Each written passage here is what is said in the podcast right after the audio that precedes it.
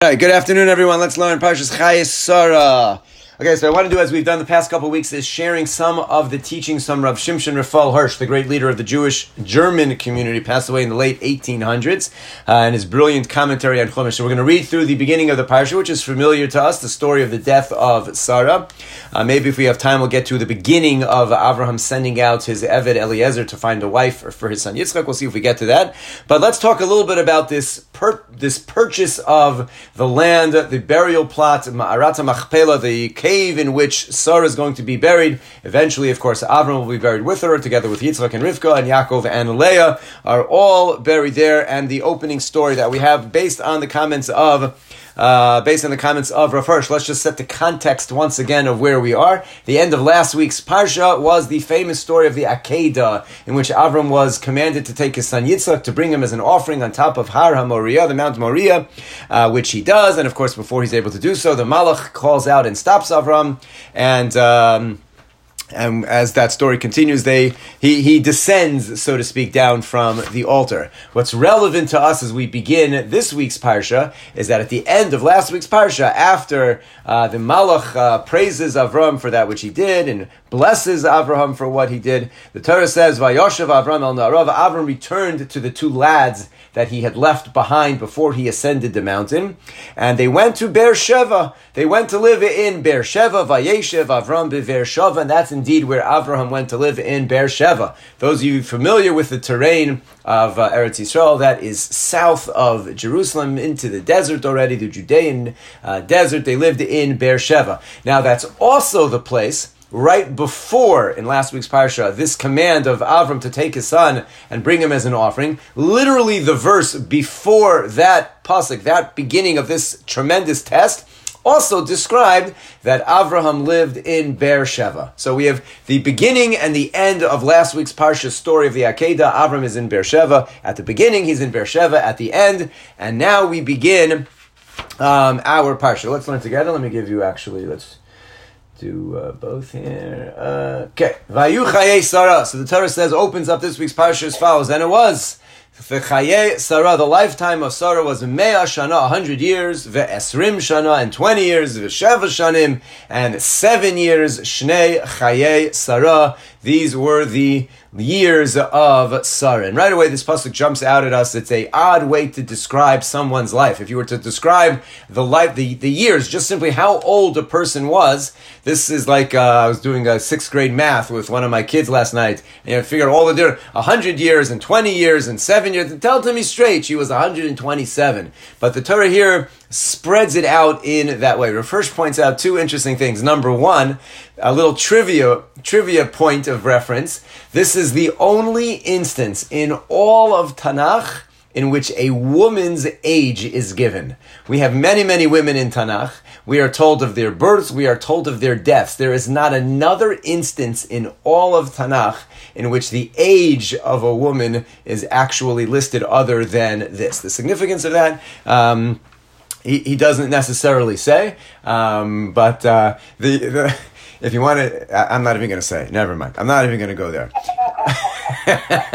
I've learned a few things in my years. I've learned a few things. I'm not even going to make the joke. I'm not even going to make the. We're just going to leave it at that. As a point of trivia, if you want to know who's the only woman in all of Tanakh that gets an age, it is Sarah. What Rav Hirsch does note what Rav Hirsch does note is what Rashi quotes from Chazal, based on the fact that the Torah said it as she was 100 and she was 20 and she was 7. So Rashi comments it's to tell us that when she was, it's that that each one should be expounded upon on its own.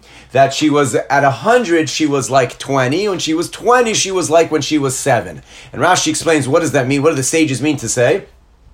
That when she was 100, she was still as free of sin as she was when she was 20. Sages have a tradition that until a person is 20 years old, they are, they are absolved in the heavenly court of any prohibitions that a person might have violated. They're pure from sin until the age of 20. Now, if, if we, in the time where there was a court that existed in this world, if a person did something from the time they're over bar mitzvah, any person could be punished for anything. But in the heavenly courts, person is absolved until they're 20. And so the sages expounded that the fact she was 100 and she was 20 and she was 7, when she was a 100, she was as pure of sin as when she was 20. And when she was 20, she was still as beautiful as when she was seven. The pure, beautiful innocence of a seven year old she carried with her uh, into her uh, adult years as well. As Hirsch points out, as Rav points out, that these actually represent the three different stages in the, the human life. We have the development of childhood, where we're youngsters, we're in our youth. We have the stage of life of young adulthood, mature youth, and we have the stage of life of our completed old age. We could break it down, of course, a little bit more, but those are the three basic stages that a person goes through as we uh, journey through life. We have our youth. Um, and then we have our, our young adulthood as we begin to uh, raise families and, and begin our careers. And then uh, as we settle in, as the children leave the homes, as we finish up with our jobs, then we have our, uh, our golden years. And the sages are expressing that Sarah's completion of her life encompassed all three of those stages. As, as in the seven was like its own stage. As a seven year old, as a 20 was her stage representing her young adulthood, and at, uh, at 100. As Rav points out, the real goal of what the sages are pointing out over here is uh, the idea that a person, I want to read you his language, uh, takes with them, takes with them at each stage everything that they had accomplished from the previous one into the next stages of that which they're doing. One who truly lives or truly takes the crowning specialty of each age, the whatever it is, the youth, the exuberance of young, of being of youthful,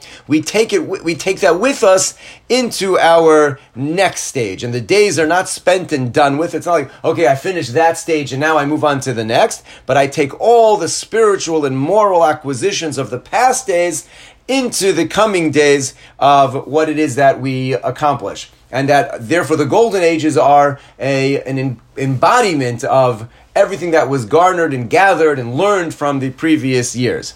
The end of the pasuk, which describes that this life, Vayu Chaye Sarah, the, the lifetime of Sarah, this 127 years, Shnei Chaye Sarah, are the years that she lived, which is always, again, we're describing her death, is the next pasuk is going to say, and we just we say these are the years that she lived as we're describing someone's passing, and Hirsch picks up on that as well. All of these years are called Chaye Sarah, the lifetime of Sarah. She lived.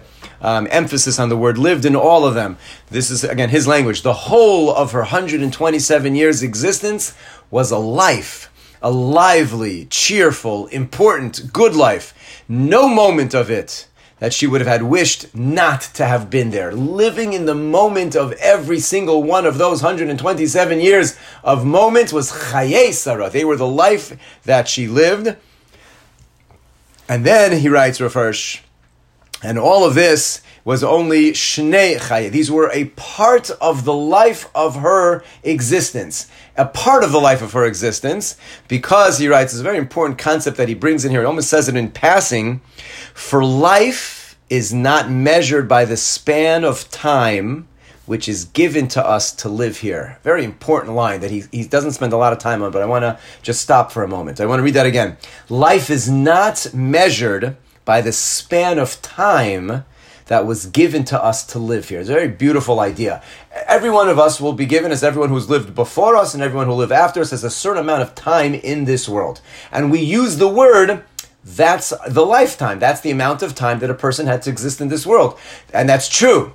That's the amount of time that we have to, to live, to accomplish, to grow, to do, to, to develop relationships, all the things that we do.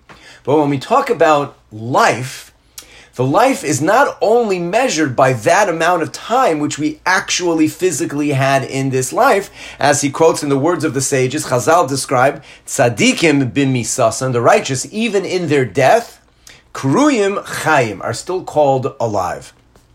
Why are they still called alive even after a person passes on to the next world? Because the righteous ones live on down here even after their death because their teachings continue, their legacy continues, their memory continues. A person in this lifetime leaves something, and then whatever they left in this world, they're still here through that. That might be an idea, it might be a book, it might be our own children, which then continue the legacy after. I've mentioned this idea many times. Why is it when a person has a yahrzeit, so we use that opportunity to give tzedakah? Why is that such an important thing? Or they learn something, they have a shiur in the memory of a person.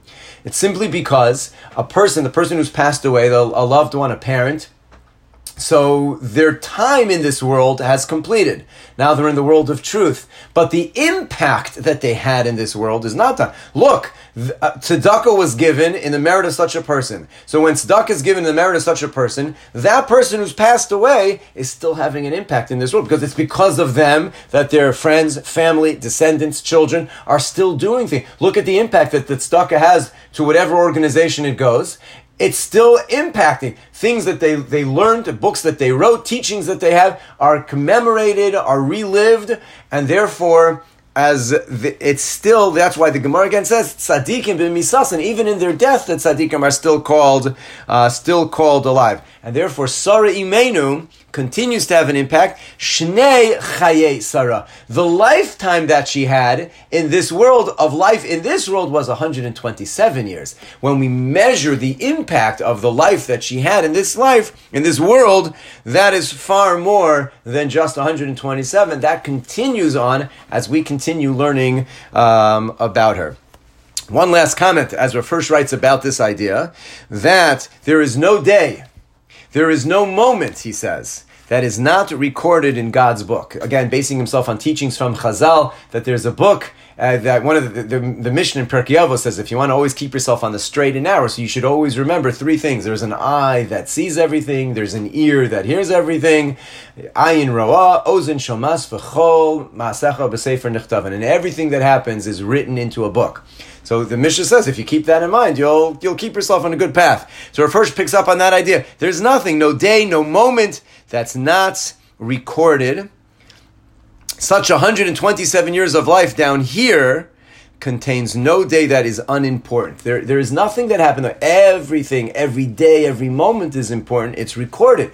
We only record things that matter. Yes, every moment that we have every day that we have is important to make the most of it, to utilize it, to, to accomplish that which we can. And therefore, we start with the life of Sarah was 127 full years. They're just the years that she had in this earth. It continues even after, and that's how we begin this uh, this parsha. Moving on, pasuk beis v'tamat Sarah b'kiryat arba, and Sarah died. Where did she die? In Kiryat Arba, he Chevron, be'eretz Kina'ana.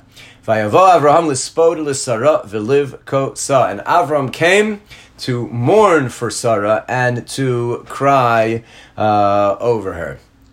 And as the commentators uh, address this pasuk, so where did, where is Sarah when she dies? So we're told that she's in a place called Kiryat Arba, which is also known as Chavron, which I'm sure many of you have been to. That's of course where Ma'arat Machpelah is. That's where today, if you want to go to the cave to visit our uh, mamas and our and uh, the, uh, the the babas and the zaydas are buried there, so you have to go to Chevron. That's uh, that's where that's where she died. Kiryat Arba Chavron. Well, where did uh, Avraham live? Where where was he both before the Akedah and after the Akedah? We know that he was in Beersheba, which is a uh, a different city.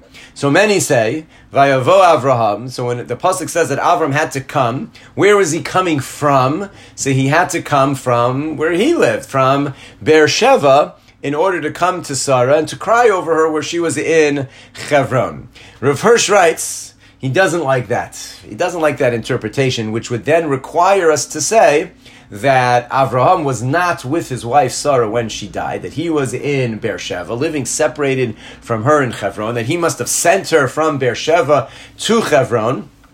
And there are those who do say, indeed, who connect that the reason why Sarah's death is right here is because when she had, Rashi quotes this, that when she had heard about the Akedah, that her son, her beloved son, who she had given birth to at 90 years of old, has been taken as offering, to be brought as an offering, Pircha Nishmasa, her soul left her and she died, and that's why Avram had to come. He was coming back from Beersheba, where he was, to Chevron, where he had sent her that she shouldn't find out about anything, and then she dies alone there. Rav Hirsch says that's that's certainly the approach, the, the common approach as to how to understand what's taking place. He has a very novel interpretation of the word vayavo. Vayavo, which means and he came, which again simply means that he came from point A and he went to point B. But as we've seen in our studies, Rav Hirsch is very much into language, and he explains that the real original meaning of the word bow is to take oneself out of the open and go into a house. He came into something. He was out in a public area, vayavo, and he came into a house, out of a public place, into a private place. And he brings a number of examples in Tanakh where you see that language of vayavo is specifically to go from outside inside. Bo Hashemesh, that the sun is setting, going out from where you could see it to know where to now where it is no longer uh, able to be seen. On that, he says maybe the simple meaning of the pasuk would be Vayavo Avraham. Avraham came from public to private. He withdrew. He shut himself in to mourn for his Sarah and to weep for her. He does not wear his heart upon his sleeve and makes no parade of his grief but simply mourns within his own home, in the pain of his heart, in the privacy of his home. Um, and that might be, he says, also why you might notice it's hard to pick up on this particular printing that you see in front of you, the word, the letter chaf, the liv kota, that he cried for her, is a small letter chaf that it was in his own private way. But now that he's come, he's come to mourn her, to eulogize her, to cry for her. Vayakam Avraham. Avram arose from the presence of his dead. Vayidaber b'nei Ches lemor, and he speaks to the sons of Ches. The again points out Vayakam. He, he leaves. He needs to make arrangements. This is where we learn our source that in halacha there's a concept called an onein that as soon as a person passes, the family members are absolved from everything else other than making arrangements for the funeral. They don't make brachos. They don't daven. No tefillah. Nothing. The only job of a person from the time of passing is to make arrangements, and that is learned here from Avram. This is what he engages in and is invested in as far as taking care of his wife Sarah. Pasuk Dal, and he says to them, I am a ger, I am a resident, I am a stranger, I've been with you for a long time, but this is not my place, I don't belong here yet.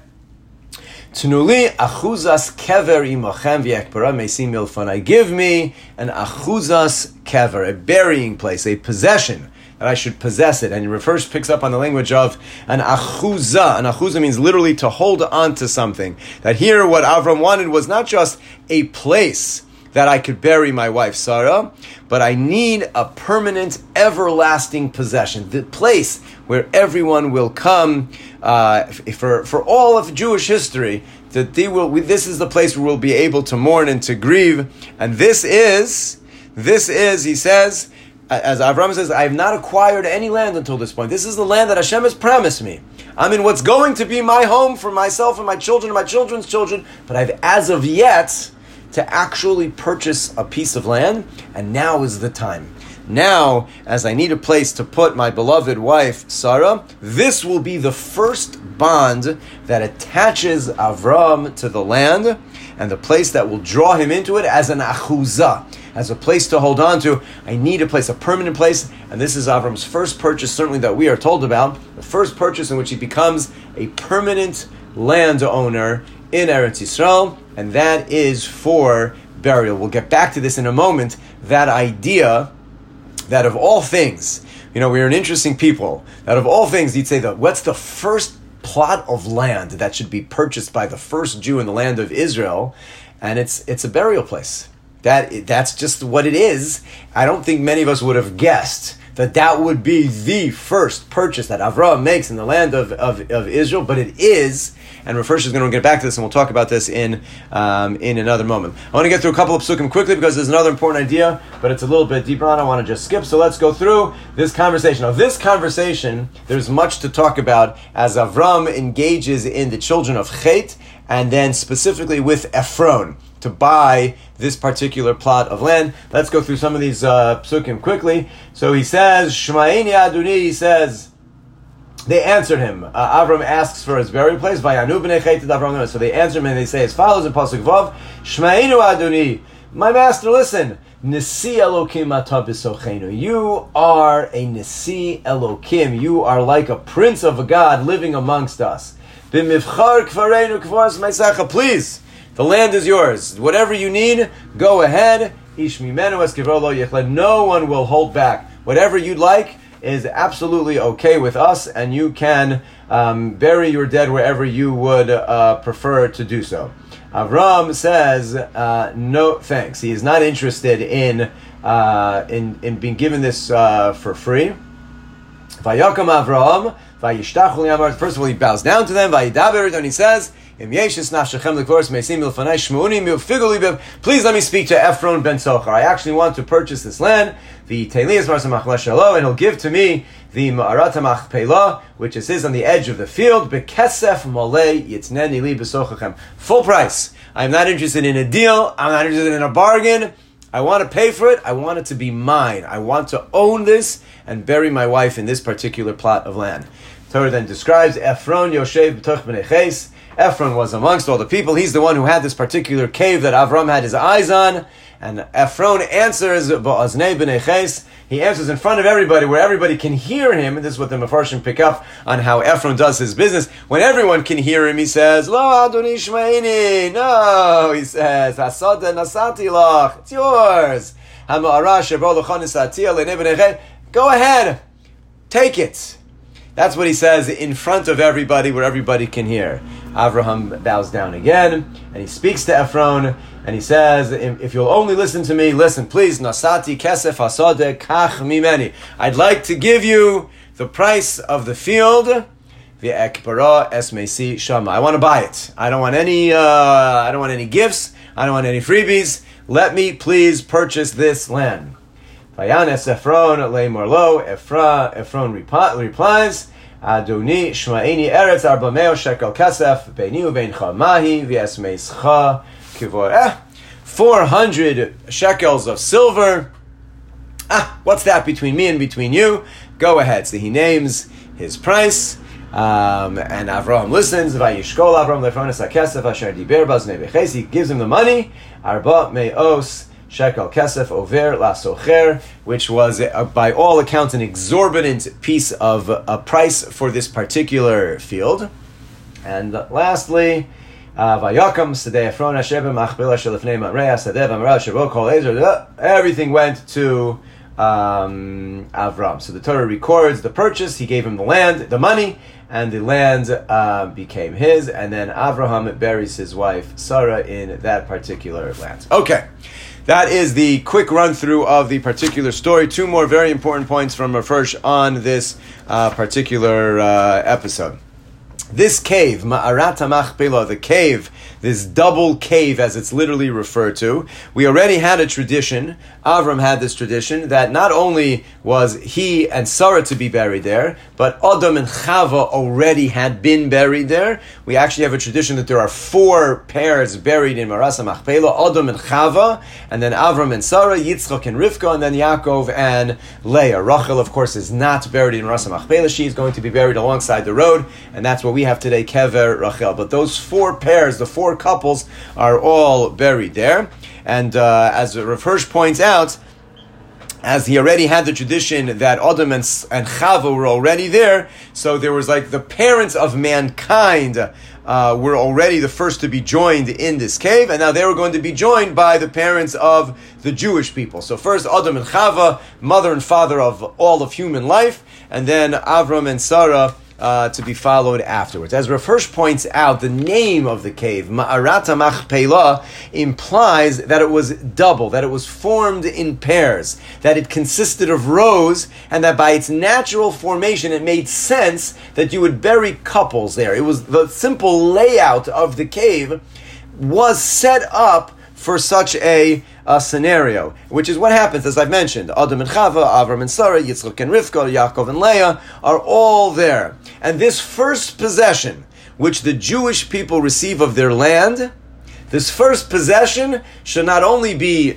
a burial place, stam a burial place, but one that's going to be a pair of burial places for couples and their children and their grandchildren. That should be a whole, the, the Avos, Avram, Yitzchak, and Yaakov, and their respective wives are all there.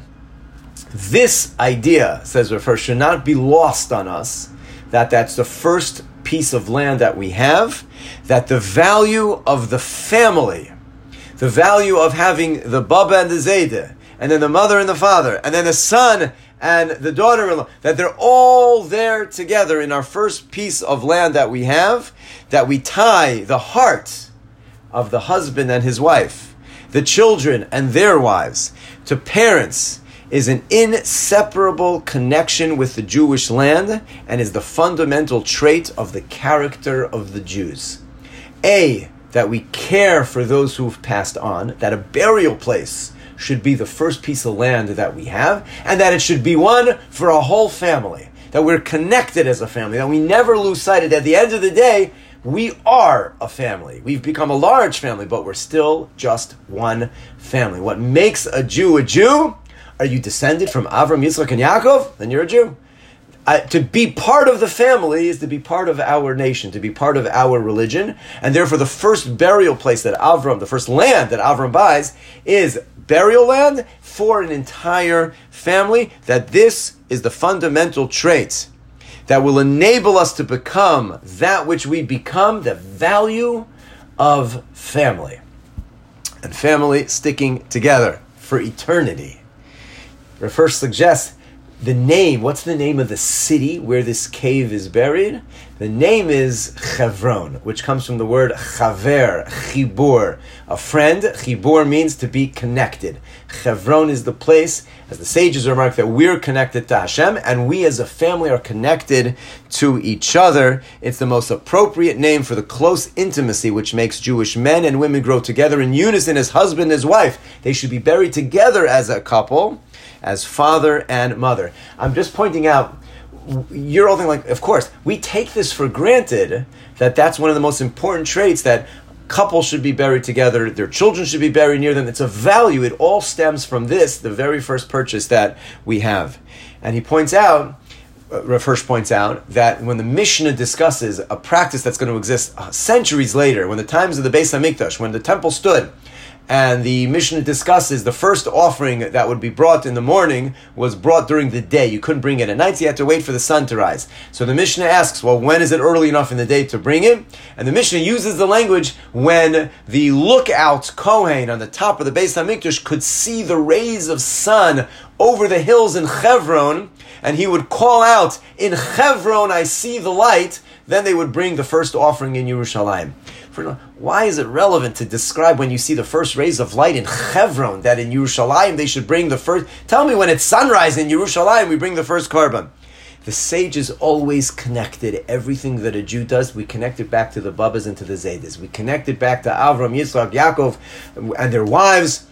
It, it's a chibur, it's a connection. It's kibud av ve'em. Our morning starts by remembering and recalling Avram, Yitzchak, and Yaakov and their wives. And so, even the, whatever we're doing in our day today, in Chevron, I see the light. Chevron! Oh, ah, that's where Avram, Yitzchak, Yaakov, Sarah, Rivka, and Leah are buried. Now we can begin our day. It just describes that particular connection. Now, last point from a first beautiful point on this uh, whole episode that we have so much time in the Torah dedicated to Abraham purchasing this land. And we've mentioned this many times before that Rav is writing a very uh, contemporary commentary. Now, again, for us, it's already 150 years later, so it's not as contemporary as it was in 1860 when, when he wrote it. But he was writing it to his contemporaries in Germany, and you see all of the claims that were made against the Jews in the way that he writes to combat many of those claims. One of them, which he addresses right here, you see it's always interesting where, you know, it's not a new claim that we deal with, it's an old, old claim. Says Hirsch, Jews are reproached with nothing more than their propensity to, he writes, quote unquote, do business. That's all the Jew cares about. All he wants is to do business, to buy, to sell, to bargain. It's a claim that we have to do. And again, it's the 1860s he's writing this, so none of this stuff is new, it's all old stuff. See, he writes, isn't it fascinating that the Jew, who's so busy with his business and his deals and is making money, the sages looked for two places to prove in halacha, how do we know that a money transaction is considered a transaction? Meaning, like everything in halacha, what's the source that I could do business like this? So the Gemara, how do I know that if I give you money, that that works to transfer possession? I gave you money, now the field became mine. What, what's our source? So the sages found in all of Tanakh, in all the 24 books, two instances in which we can prove that there's the language of kinyan and acquisition, and it's affiliated with a transfer of money. So we can show that that's a, a valid halachic mechanism to transfer property or transfer goods through the money. There are two instances. This is one of them. Avraham buying a burial plot for his wife Sarah is one of the two instances in which the pasuk says we read a few moments ago. Avraham gave the 400 shekel kesef, the 400 talents of silver, over in the most accessible manner. He gave them to Ephron, and the field became his. There's a second example that the sages point to, and that is in Sefer Yirmiyahu, the book of Jeremiah. In the 32nd chapter, of the book of Yirmiyahu, the Navi describes that Yirmiyahu was already in jail. He was thrown into jail by King Tzidkiyahu because he was prophesying that the end is near. He was already prophesying that the Beis Hamikdash is going to be destroyed. And nobody wanted to hear that prophecy. Prophets always had that problem. Whatever the prophets were talking about, nobody wanted to hear. Because whatever the prophets were saying was, you're doing this wrong, you need to do this better. Nobody likes to hear that. So they ignored the prophets. They, they caused the prophets all sorts of problems. They threw them into jail. And the Navi tells us this prophecy happened in uh, in the tenth year of the reign of, of Melech Tzidkiyahu, and the king Nebuchadnezzar of Bavel already had surrounded the city and was on his way in to destroy the city. So we're uh, literally the Navi is describing the very end of Yerushalayim in the first Beis Hamikdash, and the, the prophecy comes to Yirmiyahu, Navi, that his nephew, page had flipped, excuse me, that um, his Chanamel, who is the uh, son of your uncle Shalom, is going to come to you and say, buy a specific field in Anatot, and you are the one who needs to redeem this field. I want you to go buy it. And indeed, his nephew comes to him, and Yirmiyahu says, I bought the field and I brought, I gave him money. We wrote it up in a book. We signed it. We had witnesses. We weighed out the money. It was put into the book and everything was done in front of everybody how I had purchased this particular field. And why was it necessary? As the nation, the, the Babylonian army is surrounding already the city. The city is going to be destroyed within, within weeks, if months. It's, it's about to be destroyed. And Yirmiyahu is going to purchase a piece of land. Because Hashem said to Yirmiyahu, I need you to buy this land because od yikanu botim visados ukramim ba'aretz azos. There will yet be the purchase of houses and fields and vineyards in this land, this land which is about to be destroyed, this land which is about to be overrun, the people who are about to be exiled, one of the last things you need to do is purchase land and document it. And you're going to take that to first rights as a sign.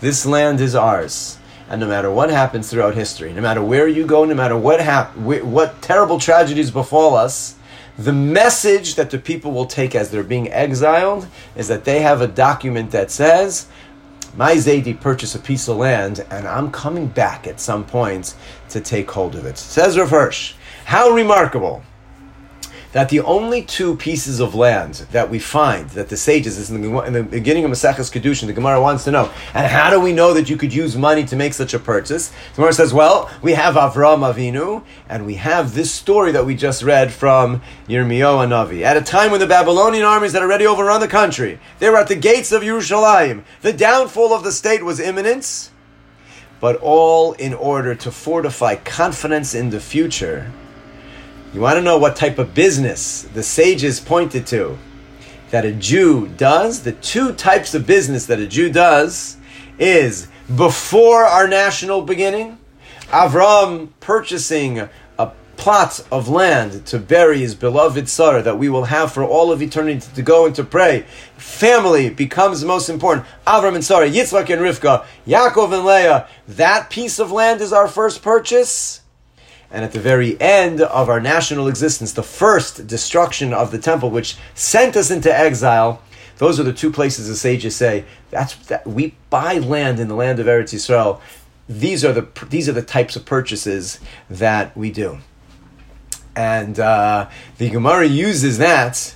The Gemara uses that. I'll, I'll conclude with one last uh, quick thought. The Gemara, in, in when it looks for these two concepts of how do we know that the purchase of land works, the Gemara says, and so how, and from that we derive that under a chuppah, when a groom, a chassan, gives to his kala, to his bride, something of money, which we use the form of a ring, but it's really just something of monetary value. How do we know that that works to affect marriage? So the Gemara connects it in the same way that we see money works to affect a transaction in these two plots of land. So we learned that you could use money to affect a marriage as well.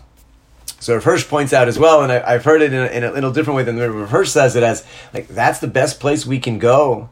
That's the best place we can go to find that in a marriage, that the, that when you give a ring, when you give a monetary value, that the, the effect of marriage takes place. The, the purchase of Avram, buying a field from Ephron.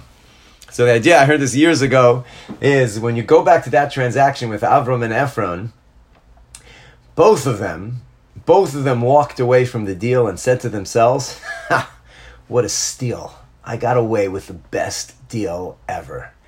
Ephron got a cave. He's got a cave in the middle of his field. What's he going to do with this cave? And some guy, Avram shows up and all of a sudden wants to pay an exorbitant price 400 talents of, of, of silver, over la socher, way overpriced for this cave in the middle of the, the edge of my field. What can I do with a cave at the edge of my field? And he wants to pay that. Ephron said gladly, takes his money and says, What a steal I got. Avram walks away from the deal and he just paid an exorbitant piece of uh, price for, for this cave.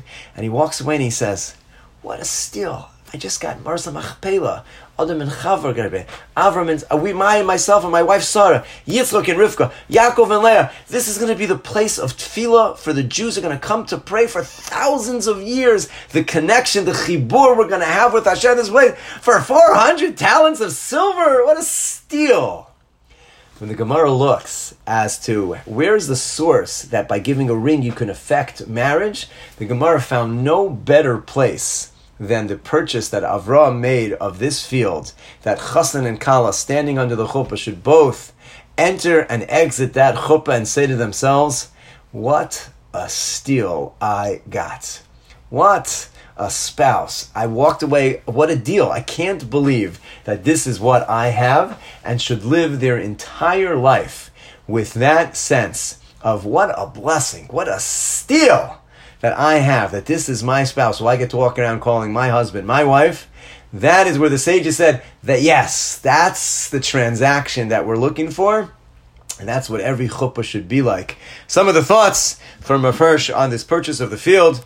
Always a pleasure learning with you on a Wednesday afternoon. Wishing everybody an amazing day. Next week, again, next week, those of you interested, we'll be live in person in Shul. We will still be on Zoom as well for those who like. And uh, look forward to seeing you all then. Have a wonderful day and a great week.